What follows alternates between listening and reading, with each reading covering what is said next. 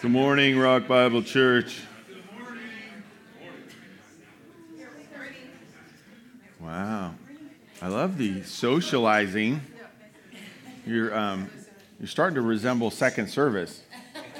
Like they're, uh, they're like a herd of cats trying to get them pulled back in. I love uh, seeing everybody talking and smiling and the whole thing. And nobody threw anything. I, are we at church? Because I thought we are supposed to fight about stuff. No? Okay, good. Hey, uh, good morning. Welcome to Rock Bible Church. We are a Christ centered, biblically based, compelling, casual community. We are compelling ourselves and others to Christ in casual ways that welcome all to worship, being a community that serves the greater community. Amen? Now, we're practicing those things and hoping to get good at them, right? Uh, and we're going to do that with our children this summer. We have a, a daytime vacation Bible school we call uh, Camp Rock, and it's coming up this summer. Would love if you've got uh, elementary age uh, kids, we would love to have them here and involved. And uh, there's info in the back. There's a QR code that you can you know sign up online by just taking a picture of it. But July 25th through 29th, and you can connect with. Uh, Brent about that, or Megan, or talk to anybody in staff. And then you also you could email us info at rockbiblechurch.com. All right, so that's one thing we wanted to make sure uh, you covered this morning. And then, how was Easter? Yeah, okay. You were nice to the family? All right, good, good. Yeah, he's risen? Okay, I just had to get one more in because it's like it's going to be a whole nother year before we get to do that again. So, just as he said, that's right. Now, may his blood be on us and our children, right? Amen. Uh, hey, we're going to go back into our series we were in before we got to Easter. You know, we um, we took a couple weeks. We did Palm Sunday uh, a few weeks back, and then last week we did Easter. We had a Lord's Supper service in the middle there, uh, Thursday of Passion Week. Every year we do a Lord's Supper dinner, and it's more of a gathering, a little teaching on communion and why we do communion, and we then we share and participate in together. Um, put that on the calendar. Have fun. It's free. It's uh, great food, and uh, it's a good time. Just good socialize. That thing you were doing just a minute ago, like during the break, you're all talking to each other. Yeah, we do that. Okay, plus food. So, uh, would love for you to be part of that. Um, but before that, we were in a series on the book of Hosea. Our tradition is to go through books of the Bible, chapter at a time, and see what the Lord has to say out of each chapter. And we're going to continue that series uh, this morning um, with a twist. I know this is going to throw some people off, but we're going to do two chapters today. So we're back into Hosea. We're uh, Hosea chapter 7, but we're also going to do chapter 8. They're not that long, but they kind of go together in kind of a weird way. And I, it just, it caught my attention. I thought, oh, let's just put them together and, um, and then see how that goes. So um, Let's pray, and then we're going to get um, into the passage, Hosea chapter 7, verse 1 to start. Uh, Lord, thanks for this morning, and thanks for what we get to sing the reality, the truth of who you are, and then the reminder for us. We walk and live here and listen to all kinds of distractions, sometimes led by our own intentions or desires, and we always need a constant reset. And I pray, Lord, that that's what we would uh, get this morning. I thank you for what's talked about in this passage, the comparison between the external and the internal. And, and I just pray that you would guide us this morning towards yourself, that this morning would honor your Son Christ, his finished work on the cross and what that means beyond just the forgiveness of sin and grace and salvation.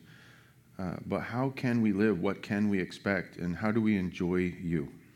And I pray that be the use of our time this morning. So uh, be with me this passage and these people. We pray this in Jesus' name. Amen? Amen. Amen. All right, Hosea chapter 7, verse 1. Uh, when I would hear Israel, does that look like it's the middle of a sentence? Yeah, yeah. It's a continuation from chapter 6 and talking about uh, Judah and the fact that uh, certain things are going to happen. And when is this going to happen? Um, it says, well, when, when I would heal Israel, The iniquity of Ephraim is revealed, and the evil deeds of Samaria, for they deal falsely. The thief breaks in, and the bandits raid outside. Um, he says, you know, things aren't going well. And, and this is all symbolic uh, language for uh, people aren't following the Lord. Now, I know that's a foreign concept to you because of the culture that you live in today. You know, everybody follows the Lord and does what's right and moral and good all the time. Um, there's no news reports of anything to the contrary ever. And um, uh, we drip with sarcasm here from time to time. Okay, uh, because we think it's a great teaching tool, and we believe that the Lord has a sense of humor. Um, he doesn't have a sense of humor here, though, uh, because he's talking about how they're off base. And I want us to see a little thing that is really going to kind of come out over the next um, 29 verses or so. Um, it says, The thief breaks in. Um, the, the, the fear of a thief that breaks in is he, he got into your personal space, right? You know, you know, if the house is locked up, you feel pretty good. When you find out somebody got inside the locks, well, they're, they're on your inside now, right? And that's, that's bothersome. Um, there's other times where, where the house is good or your business, whatever you're trying to lock up and keep protected, the shed with the tools, right? Has anybody ever lost tools? That's, that's, that feels like worse sometimes for me, right? Steal the silver, but don't take my power saw, right? Um, sometimes you have the inside stuff locked up, but then the bandits raid outside. They come and they take your car or all your lawn gnomes, which really they did you a favor, but you just feel cheated. Like somebody, well, they didn't get inside, but they, they're, they're messing with my outside. Um, there's some symbolism here going on with, with what Hosea is saying that when we are outside of God's will, when we stop following Him, when we get distracted or ignore Him or just kind of do our own thing, it, it messes with the, in, it gets inside and it trashes the outside. So you got your internal and your external are having um, simultaneous struggles. Um, I, have you had that experience? Is it just me that goes through life and it seems like when everything around me starts to fall apart, then I start to fall apart inside, and then when things are going good on the inside, everything on the outside seems to just fall into place like the stars aligned. You ever notice that symmetry? Like things are going well or they're not going well.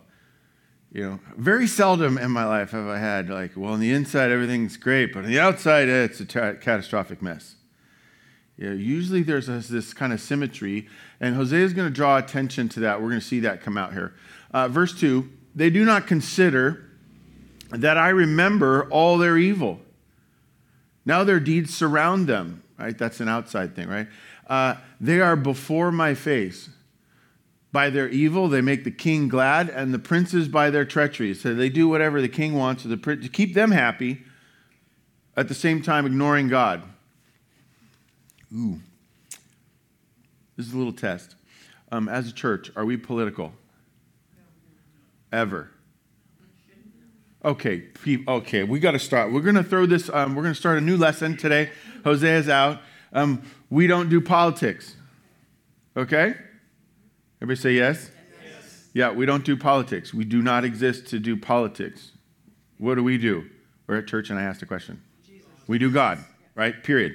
So we don't do politics at all. We don't do political, right? Is this a little bit of a political commentary, though?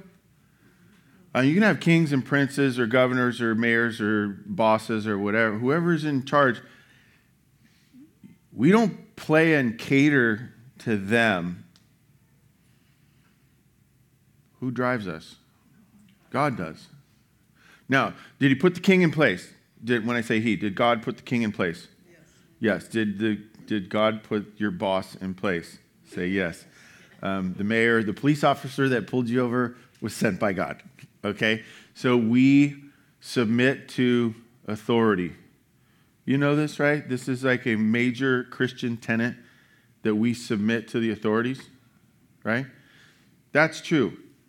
But we don't just sit catering. You know, we're not running around chase, uh, finding uh, police officers and handing them gifts every chance we get, right? Because we're trying to keep them happy as if they run the show. That gets us in trouble. Uh, verse 4 they are all adulterers, they're trading one thing for another. They are like a heated oven whose baker ceases to stir the fire from the kneading of the dough until it's leavened. This is the idea where you, you start the fire, you get the oven all hot and the fire going, and you put your stuff in there to cook, and then you leave it. You never rotate it. You don't stoke the fire. What, what's going to happen to your, let's say it's bread? What's going to happen then? Is it going to cook unevenly? Right? It's, it's not going to go well. Or it might stop cooking because the fire went out. You're not tending it. Um, what's that saying about relationship with the Lord? We got to tend the fire. We got to rotate it from time to time. We're paying attention to our relationship with the Lord. said, nah, you're like, a, you think it's a one time job, right? Well, I filed for the draft and now I'm good. Never have to do anything again. Well, that's not a relationship with the Lord. You don't just sign up for fire insurance and now you're okay. Um, verse 5 On the day of our king, the princes became sick with the heat of wine. So it's the king's, let's say it's the king's birthday. Um, you think there's a party? And what do the princes spend their time doing? Partying, right? Are there other things that need attention that day? I mean, is there day to day management of life? There is, but they're not doing it. He stretched out his hand with mockers, for with hearts like an oven, they approach their intrigue. They just, they're not checking their heart, whether they're stirring the fire, rotating what's, what's supposed to be cooking in their, in their relationship with the Lord. They just kind of leave their heart to be how it is, and then they go and they chase their intrigue. Um, all their anger smolders. In the morning, it blazes like a flaming fire. All of them are hot as an oven, and they devour their rulers, and their kings have fallen. Wait, I thought they were catering to the kings and the rulers. How, what, what happened? Uh, that was such a good system. It was, it was totally working. Um, why doesn't it work? Why does it eventually fail? Because you cater to the kings and the princes and the rulers and authorities so long as what? So long as you can continue to have wine and party on the king's birthday and everything goes the way you want it. As long as it serves you, whoops, what do we just find ourselves serving? Self. Right? Um, this concept finally started making sense to me, and then light bulbs started going off. Um, you, you know, um, first commandment. Here's a concept. We're, it's going to take a second to get there. Okay, you know the first commandment.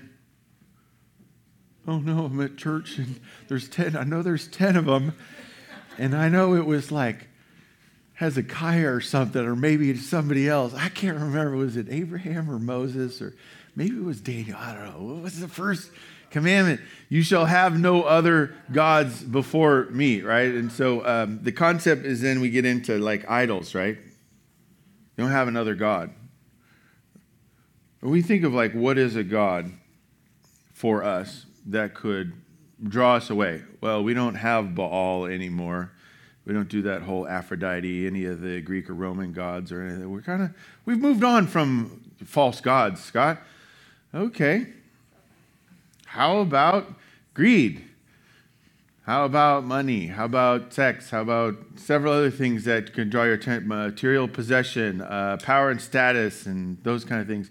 Uh, whatever is a temptation can tend to draw your time and attention. Time and attention is a practice of worship. Uh, so, how many idols are out there? Lots. Fashion, cool hairstyles, which I do not suffer from right? That's not a temptation. Um, and then, and then here's the twist concept that I'm getting to. If I want my hair to look a certain way, that becomes the thing I pursue. Or I want status and influence within an organization, I push to get to that. Um, if I am uh, pursuing relationships uh, with the opposite sex regularly, as if that's like defining and, you know, um, whose passions and desires am I actually chasing? Self. So, here's the concept that started to make sense to me, and then all of a sudden, all the lights started going off. There are no actual false gods, there are no actual false idols, save one. Because all of it comes back to my passion, my desire, what I want, my greed, my thinking, my preference. So, who's the only false God? Self. Ooh. Now, I love this because I've just simplified the equation or the fight, the battle. Like there's two entities only, right? There's me and God and conflict. And if I can figure that one out, then I'm good. Long as God wins and I recognize everything else is a um, manifestation of my own self, distracting, tempting. Wow. That's great because then I can reduce and figure out why is it that when I pursue that, it's about me. What about me is making me pursue that? Ooh, what's smoldering in me? What have I neglected in the furnace or the oven? As if we go back to the analogy here, um, are we on eight? All the kings have fallen. Yeah, none of them calls upon me. Verse eight: Ephraim mixes himself with the peoples. Ephraim is a cake not turned right? You just mix in with the people, whatever the people want, popular opinion, best practices. This is what everybody's doing. Everyone voted for this. Verse 9 Strangers devour his strength, and he knows it not. You put in with the people, and then what do the people slowly do to you over time? I just, I just need one little piece. Okay, can I, can I have another little piece? All right, can I have a little piece? Oh, that piece you can keep, but I'm to paint it for you. Right? what happens to you and your identity? And you, you start, um, it's another concept, you start dissipating, right? What's dissipation? You start spread out and, and become thin, and you start to lose value or identity. Uh, you don't smell the same. You don't think like you used to.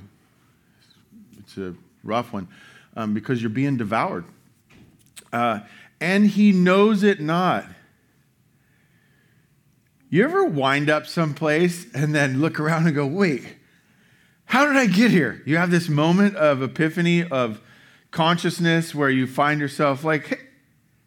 and then you have to think, oh, wait, I, I know how I got here. This happens to me normally when I wake up from like a heavy, heavy sleep. If I'm traveling or I'm in a different place, you know, I'm at the family cabin or I fall asleep on the couch at home because I was too tired, and you wake up and you're not in the same place you thought you were supposed to be and you're because i'm a heavy i'm a heavy sleeper right? Like if there's an earthquake and we all die while i'm sleeping i'll never know because i'll sleep through the whole thing right? And all of a sudden i'll be at the pearly gates like what happened? There was an earthquake. Really? Yeah you missed it um, but i'll wake up and think to myself wait i'm on a couch but this isn't my you know you're trying to figure out where you are this happens in our lives spiritually, in our spiritual condition, where you let things in, you let people have influence, um, you lower standard, you say, I'll just take a break for a little bit. And all of a sudden, it creeps in and takes over. It's like a vine or an ivy, right? You ever planted potato vines on purpose? You do that once right? And then never again. They just take off and take over. Um, but this idea that you don't know it, that's a scary one. How much is going on that you don't know?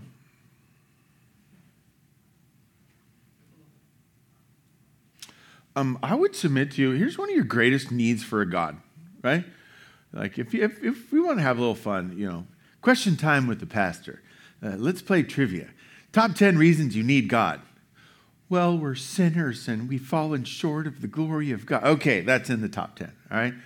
Um, he offers grace and forgiveness. Okay, that's a good one. He is good. Oh, that's, that's a good one too, right? We're, we're three of 10, somewhere in there, right? We don't have to rank them per se. Uh, let, me, let me make a suggestion for one that should be in the top 10 of your list. How much stuff is going on that you don't know? Almost all of it, right? Like, I, it, the more I think about the stuff I don't know, don't have control of, don't have experience with, have no concept of, it's crushing. It's overwhelming. I cannot see into the inner life of any other person on the planet. How many, there's, there's so much going on there. Just that. Right? What's God's future plans? What's He going to do with my kids? Will I have grandkids? Will I not? What genders will they be? Uh, you know, I mean, so many things. What's the future of this church? How long will my car continue to run? I mean, there's so many things we don't know, right? And super frustrating me because I, I have all these relationships where I talk to people and they give me the, oh, I don't know. But they actually do. Hey, uh, how you doing? Uh, I don't know. That's a lie. You know how you're doing. You're just not sharing. Hey, want, what do you want to do for dinner tonight? Uh, I don't know. What do you want to do? No, you know. You're just not sharing. Right? I was thinking about this the other day. What's the only, only times you can say, I don't know, and it's actually true? And I came up with a cute, sarcastic, goofy pastor answer. Okay, ready? Somebody asks you, How much do you not know? I don't know. that actually works, right? I love that. And Scott, again, why are we talking about this as a need for God? Because most all of everything in all eternity, in every place, in every way, in every relationship is outside your realm of knowledge. The category of I don't know is one of the biggest ever, maybe only surpassed by God Himself. And so you need a God bigger than your I don't know category to take care of your I don't knows. What's going to affect you next year. I need a God for that. What condition do I have that I'm yet to know? I need a God for that. Right? Hosea draws attention to this and says, ah, you, you got to be careful because stuff can sneak in, people can start influence you, things can start happening. And, and what you don't know is massive. It's the largest set, the largest variable in the equation. Gray hairs are sprinkled upon him, and he knows it not. Twice now we've been told we don't know something, right? You're getting old and you don't know it. It's wearing on you, right? Um, how do they say you get gray hairs? Besides getting old, you get gray hairs from what? Stress. Oh, how'd you all know that? Hmm. Right? Must be common. We're going to see this um, knows it not thing come back in a minute here. Uh, the pride of Israel testifies to his face, yet they do not return to the Lord their God nor seek him for all this. Um, there's kind of your uh, culminating statement for the first 10 verses. Um, in all these things we don't know, in the exterior, the interior, the things that sneak in and creep and influence, that smolder. What are you supposed to do with those things? It's on the top of the slide right there. You're supposed to return to Him. Right? It's kind of what I was praying at the beginning, right before the sermon this idea that we have to be reminded regularly to come back to Him because we're easily distracted. Uh, Ephraim is like a dove, verse 11, silly and without sense, calling to Egypt, going to Assyria. Well, what's wrong with that? Where, where did um, uh, Judah and Israel, where, where'd the tribes of Israel, where'd they come out of? Remember, they were in slaves in Egypt. So why, why are they calling to Egypt? Because they want to go back? As if it's better if they went back? Um, what's the Assyria thing? That's the big um, world power. And they're calling to them. If you get the attention of the world power and they show up, what are they going to do? Take over, right? Or you want to go back to Egypt or you want to be taken over by a whole fresh group of people? Careful what you ask for. Um, guess what ends up happening? They get the latter. they keep calling out to Assyria and they want to make deals with Assyria. And Assyria says, Oh, yeah, let's make a deal. Here's how the deal works in this relationship we make all the decisions. Good luck. They get conquered. Right? The only thing that saved them from Assyria was the Babylonians. They beat the Assyrians. And then guess who's in charge of Israel and Judah? Babylonians, right? But that's okay because uh, they got rescued from the Babylonians by the Persians. Right? Persians took over. Now who's in charge? Persians. This goes on for generations and generations and generations. Be careful when you stray from the Lord and kind of do and what you call for, what you ask for, because it not only will come in and smolder, it might just burn the bread. And now, now you have nothing um, redeemable or salvageable. As they go, I will spread over them my net. I will bring them down like birds of the heavens. I will discipline them according to the report made to their congregation. Woe to them, for they have strayed from me. Destruction to them, for they have rebelled against me. You know, the very thing that they're um, running from is demise. They're worried about their demise. So they're chasing after, well, if we make a deal with Assyria, they'll protect us. That's not what happens. Because they're going to get destruction because of their rebellion, because they've turned from God. I, I would actually I would make the argument that your relation, your your life, your experience, how things are going, is directly related to your relationship with the Lord. How's that relationship with the Lord going? Well, it's kind of a struggle. Okay, struggle, at least you're communicating, you're engaging. And you're probably doing better than you think. How's your relationship with the Lord? I don't know. Whoops. Then I got questions, right? I would redeem them. What does God want? Does God like destruction? Is that like his business? I mean, should, should we like change gears and start doing hellfire and brimstone? We're all going to die. You're all sinners. You're not worth a piece of trash and all that kind of stuff. Is that who God is? No, never. He created you on purpose. Why? Because you thought He thought you were awesome. Ooh, look what I can make. I'm going to make this one different than all the other ones. And boy, I like them.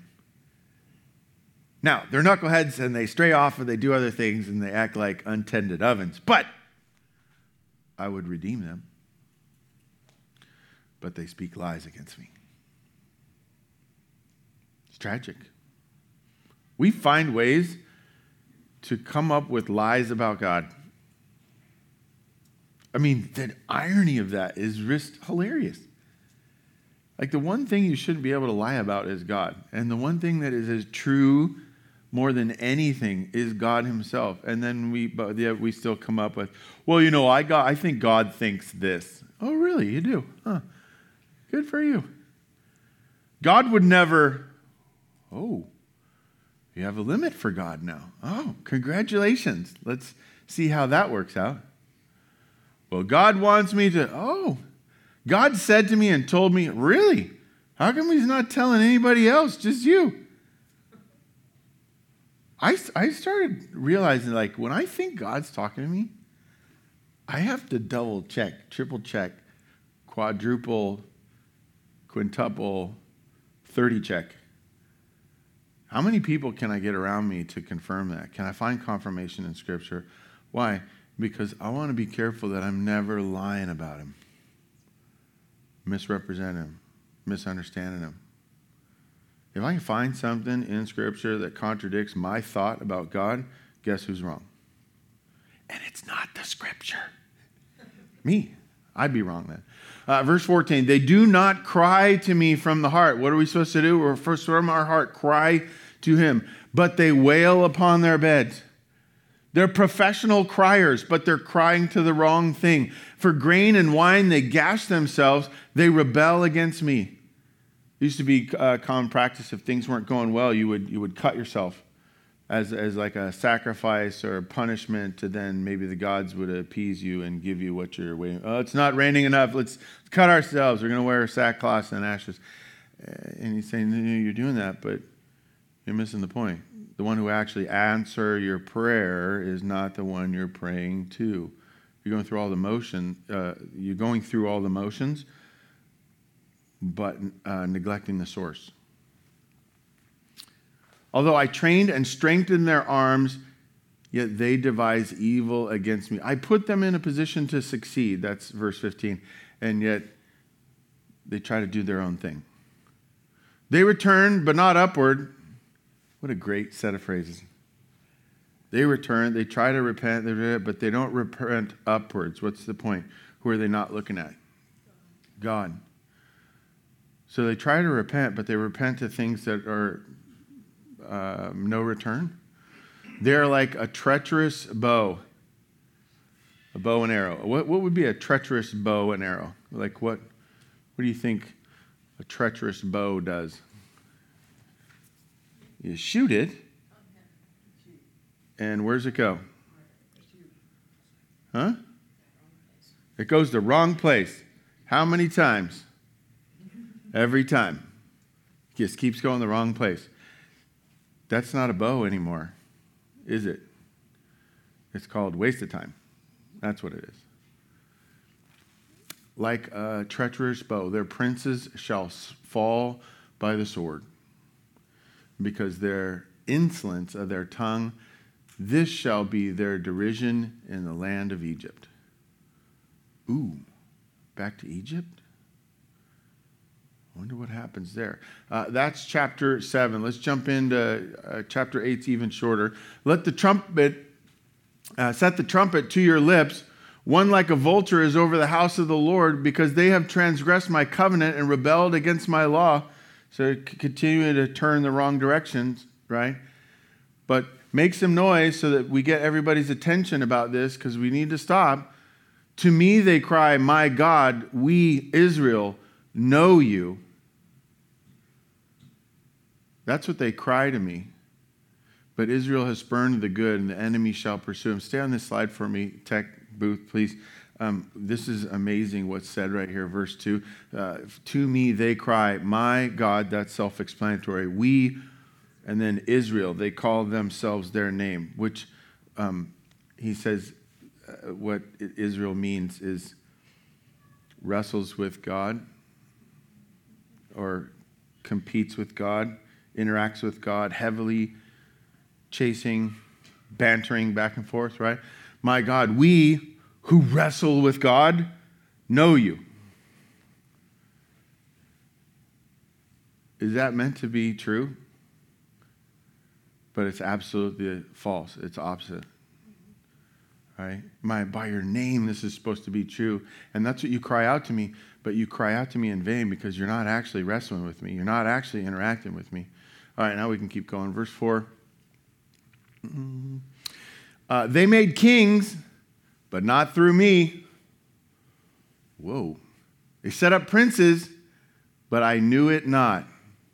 And there it is, one of my arguments for pairing the two chapters. Remember before, like you got gray hairs, but you did not know? He says, Oh, we want to do the do not know game. Okay. Well, how about I know not your kings and know not your princess? Ooh. Now, does he actually know him? Like, literally? Yes. But what's symbolically being said here? We can treat them and you can have an experience with them as if I don't know them.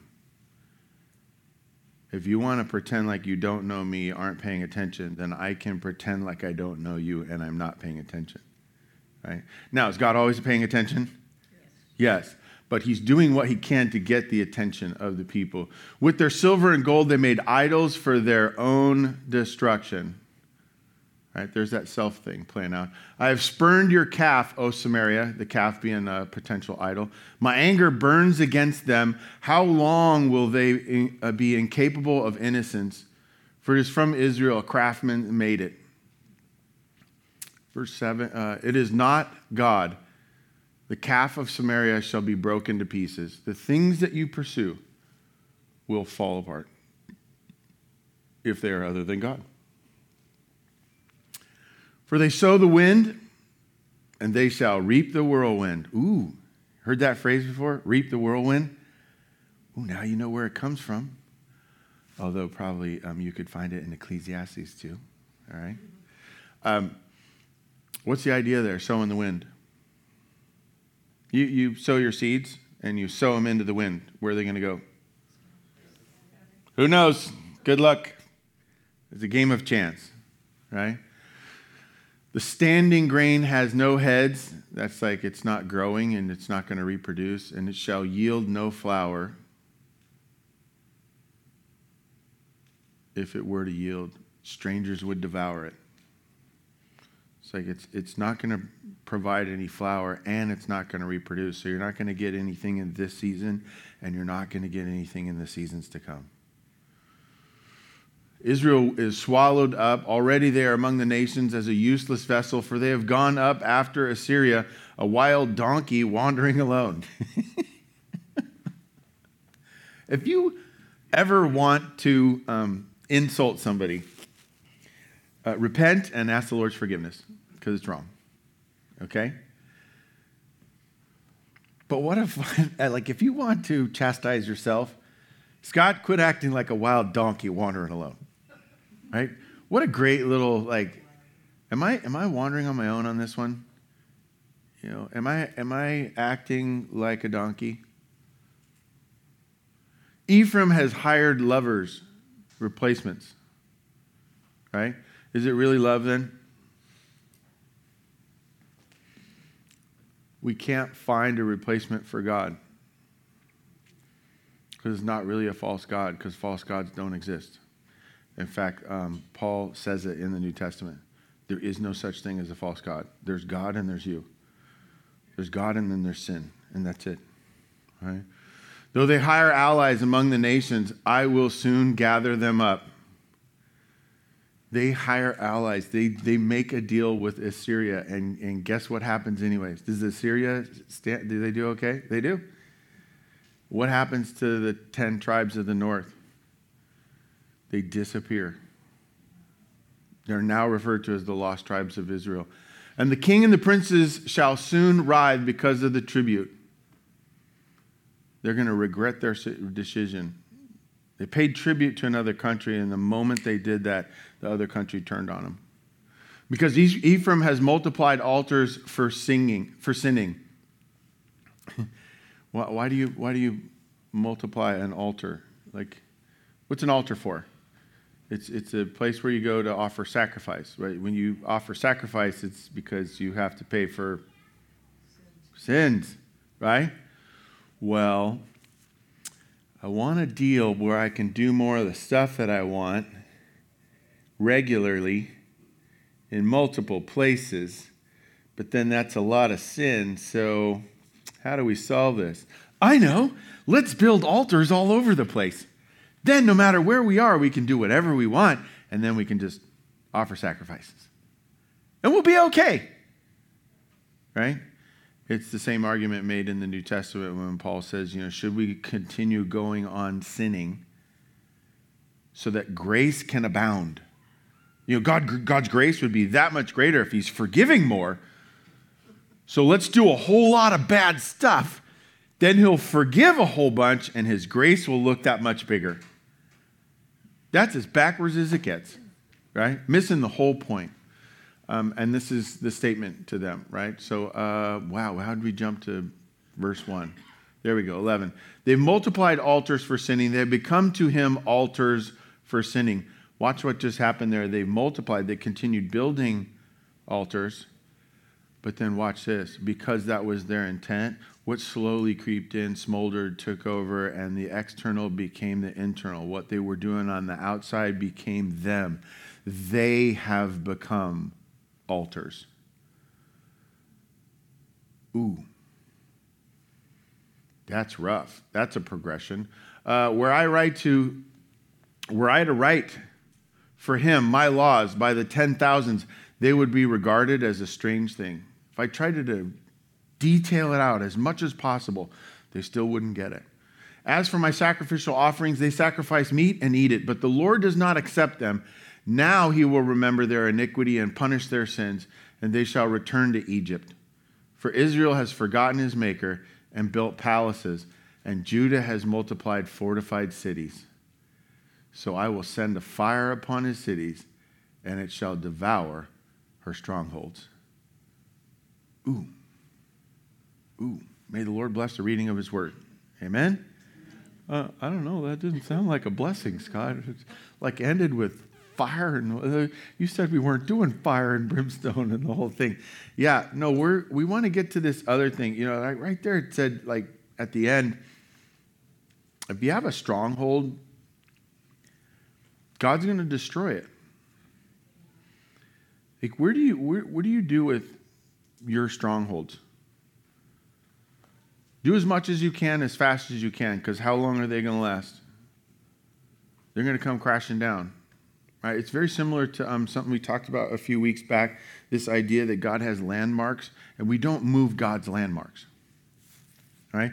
When we move God's landmarks, it's usually in pursuit of us building our stronghold.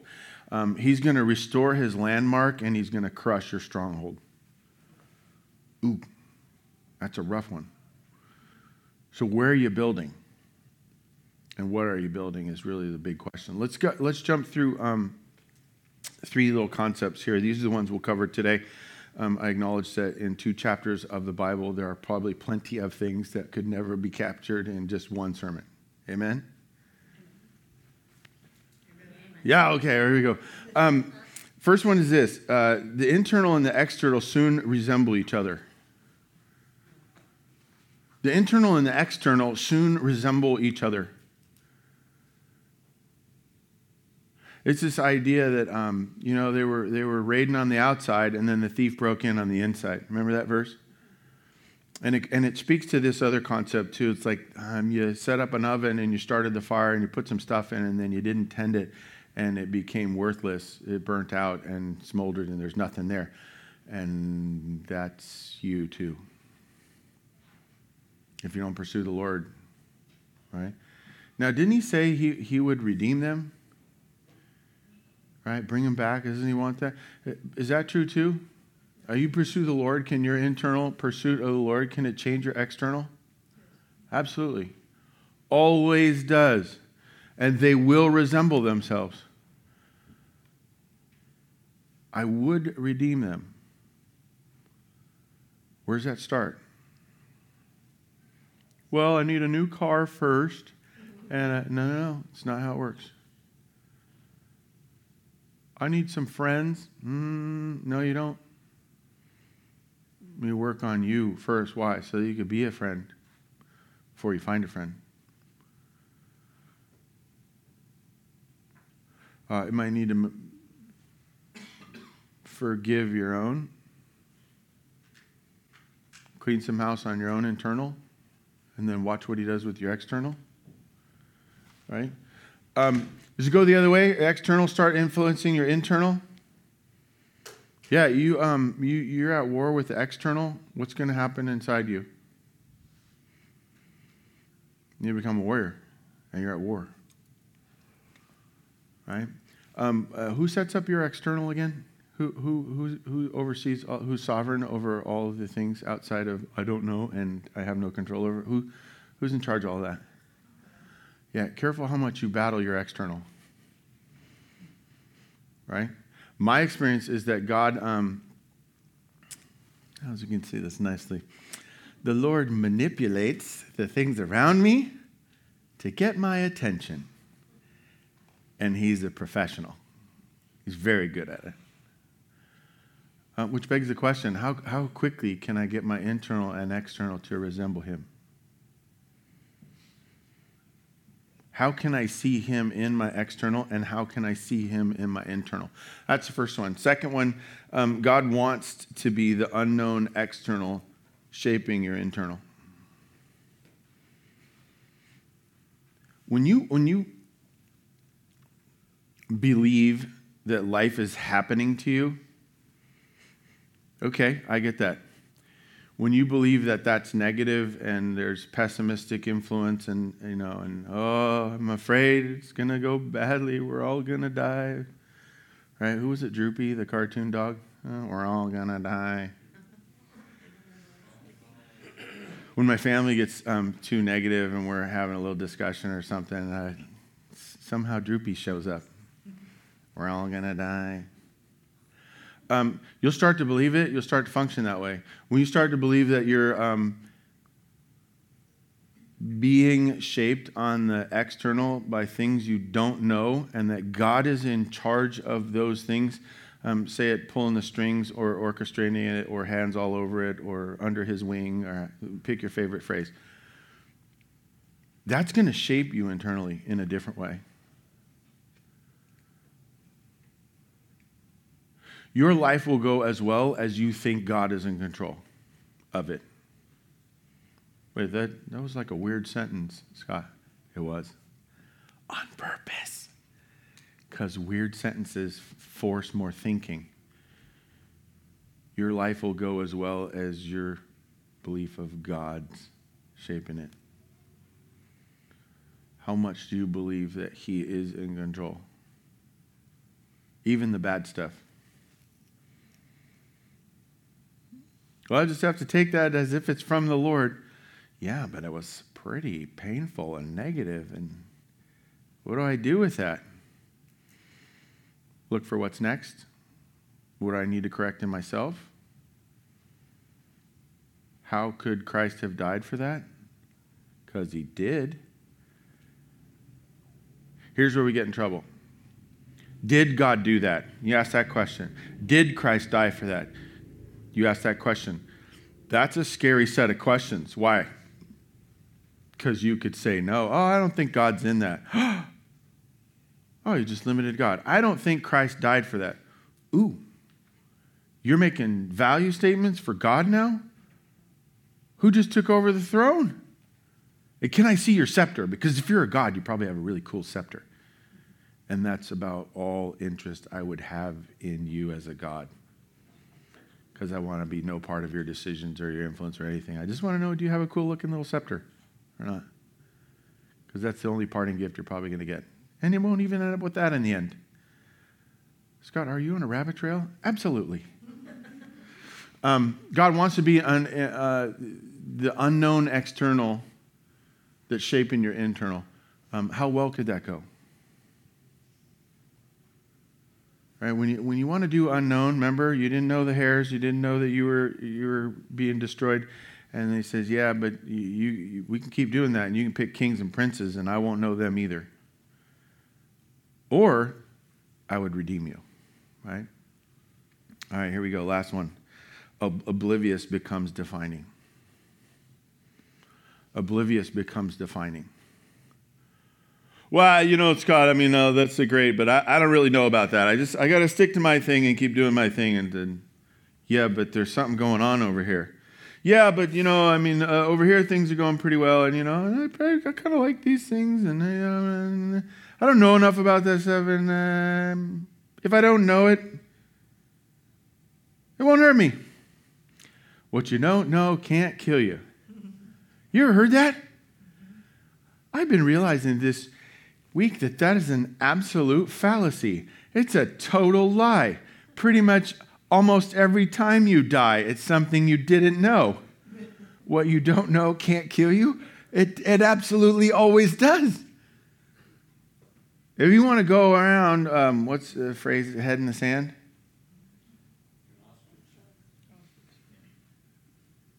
Yeah. You want to be an ostrich and bury your head in the sand? I mean, that's, that's a rough one because then you got a really, really small head with a really, really small brain but you got a really big backside. Right? That's all I could think of as an ostrich.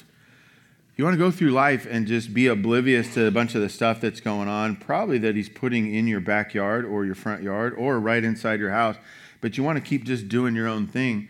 You say, look, that's a smoldering oven. You're gonna you're gonna start to fall apart. You're gonna act like you don't know, and if you're gonna act like you don't know, then I'll act like I don't know either. And you keep on doing your facade and, and your thing, and there's zero there. And then it becomes defining. I was um, with someone the other day, and uh, they were saying to me they were having a hard time with a, a relationship with a third person. and I was trying to understand what is the difficulty with the third person. And they were basically saying, I, I just never feel like they're there. We interact all the time and we talk and exchange it, but I never feel like I'm hearing the actual person. I'm getting like the company line or what they think they're supposed to say. I'm getting surface and whole, I'm never dealing with a real person. Now, in the midst of this, I'm prepping for this sermon and I'm thinking, oh, they've, be, they've become defined by their obliviousness. They're, they're not there. No one's having a real experience with that person. That's rough. And then I asked the second person that I was talking to, well, what do you think that is? Well, I think it's probably a personality profile thing.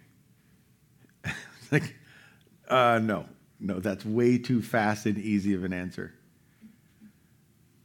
It, it's a lack of effort on the oblivious person to engage. Chase the Lord. I mean, if you're fake with people, folks, you're probably fake with God. And if you're fake with God, you're probably fake with people. And let's take the probably out. You know? Um, I mean, you're perfect, but you're not perfect. What? You, yeah, you're perfect, but you're not perfect. We're, we're afraid of the not perfect part rather than enjoying the perfect part. Scott, this doesn't make any sense. You are so weird. How are you made? By God? On purpose? Exactly the way He wanted you? Okay, I'd call that perfect. Are you good at everything? What? I thought that was the goal. Have you given up on perfection so that you can enjoy your perfection? Ooh.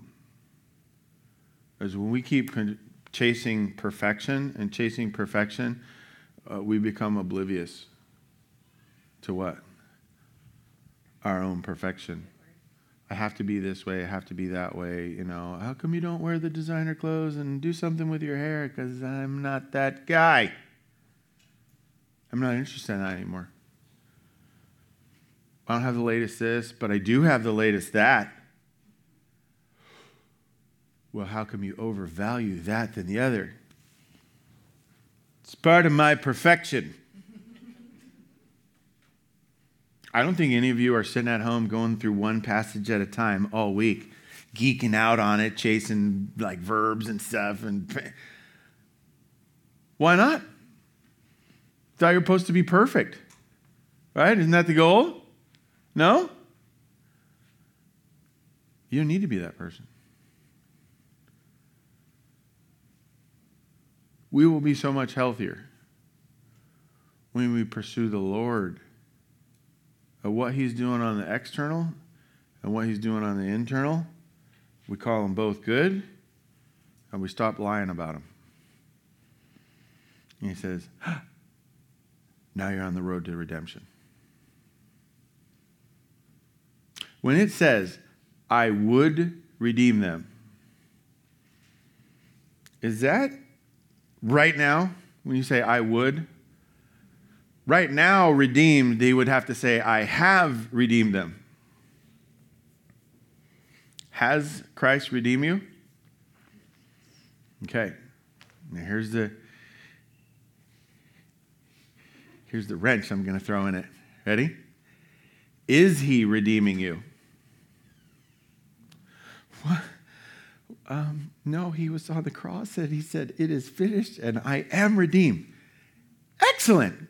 Great theology, good doctrine. Is he continuing to redeem you? Uh, I don't know how to answer that question, Scott. Is he still working on you? Yeah? I would redeem them is a statement about future. It is an ongoing party, experience, joy. How do we do that? We enjoy our perfection of what is me, what is Him. And then let Him take and go with future on that. And over here is no longer perfection, but future. What if your launching place was secure, stable, firm? What could you go out and accomplish? And as you went out and accomplished with Him, what could that do for your relationship with Him? What could it do for your relationship with others? You could walk into any room, into any relationship, and be totally fine and agree to anything. Why? Because no matter what happens in that room with those people, God's bigger. Amen? That's that's a hard one. It's an easy one to say amen. You know, when Scott's up here and he says amen, you go, oh, amen. It's easy to say amen to. To live it, ooh, that's rough. Because you and Nick had different ideas, and Nick came up with one, and you're like, oh, uh, then, but they're going to want to do Nick's idea, and you go with Nick's idea? That could work. And no, I'm not talking about your marriage. Um, to go with someone else's idea as if it's from the Lord? Whoa. Now we're not doing oblivious, right? We're seeing how external and internal coexist, and then we're really chasing the first two words right there. Okay, this little, have a little fun. Those two right there, God wants. How do we chase the God wants? Let's pray. Lord, thanks for this morning and, and thanks for Hebrew poetry that is kind of obscure in some ways for us, and yet as we look at it, deep and rich and glorious, like its author. We don't mean Hosea, Lord. We know it's you and your spirit. We thank you that it points to Christ dying for our internal and our external. That you do absolutely know the definition of perfection and all its ramifications. And maybe, Lord, we hold on to most this morning the idea that you want to be defining.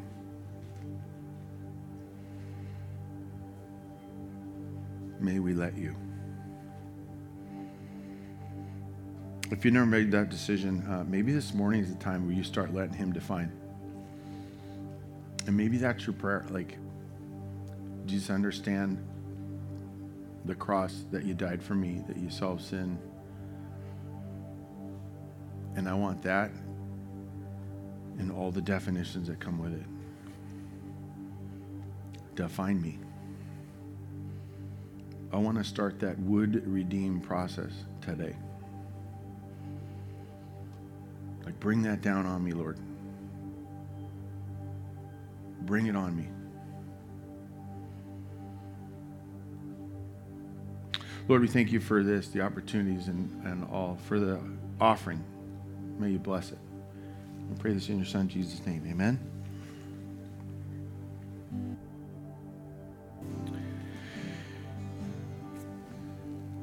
May he redeem and define you. Amen. Amen. Go with him.